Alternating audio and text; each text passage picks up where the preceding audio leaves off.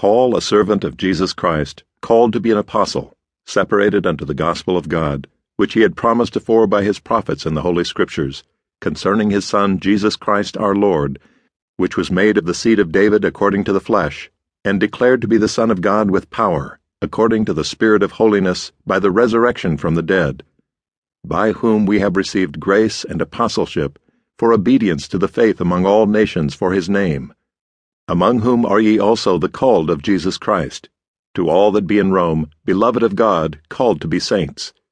Grace to you and peace from God our Father and the Lord Jesus Christ. First, I thank my God through Jesus Christ for you all, that your faith is spoken of throughout the whole world. For God is my witness, whom I serve with my Spirit in the gospel of his Son, that without ceasing I make mention of you always in my prayers making request, if by any means now at length I might have a prosperous journey by the will of God to come unto you. For I long to see you, that I may impart unto you some spiritual gift, to the end ye may be established. That is, that I may be comforted together with you by the mutual faith, both of you and me. Now I would not have you ignorant, brethren, that oftentimes I purposed to come unto you, but was let hitherto, that I might have some fruit among you also, even as among other Gentiles. I am debtor both to the Greeks and to the barbarians, both to the wise and to the unwise. So, as much as in me is, I am ready to preach the gospel to you that are at Rome also. For I am not ashamed of the gospel of Christ.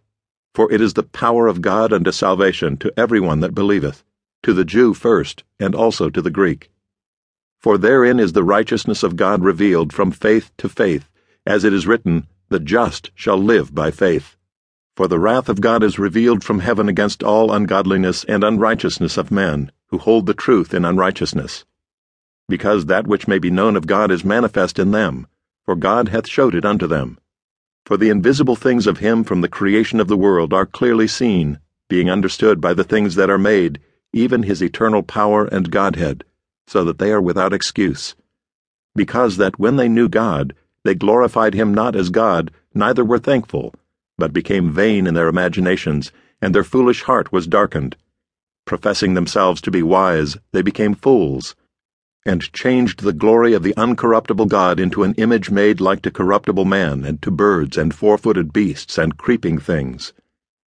Wherefore God also gave them up to uncleanness through the lusts of their own hearts, to dishonor their own bodies between themselves, who changed the truth of God into a lie, and worshipped and served the creature more than the Creator, who is blessed forever. Amen.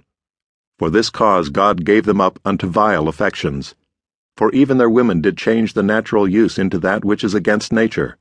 And likewise also the men, leaving the natural use of the woman, burned in their lust one toward another, men with men working that which is unseemly, and receiving in themselves that recompense of their error which was meet.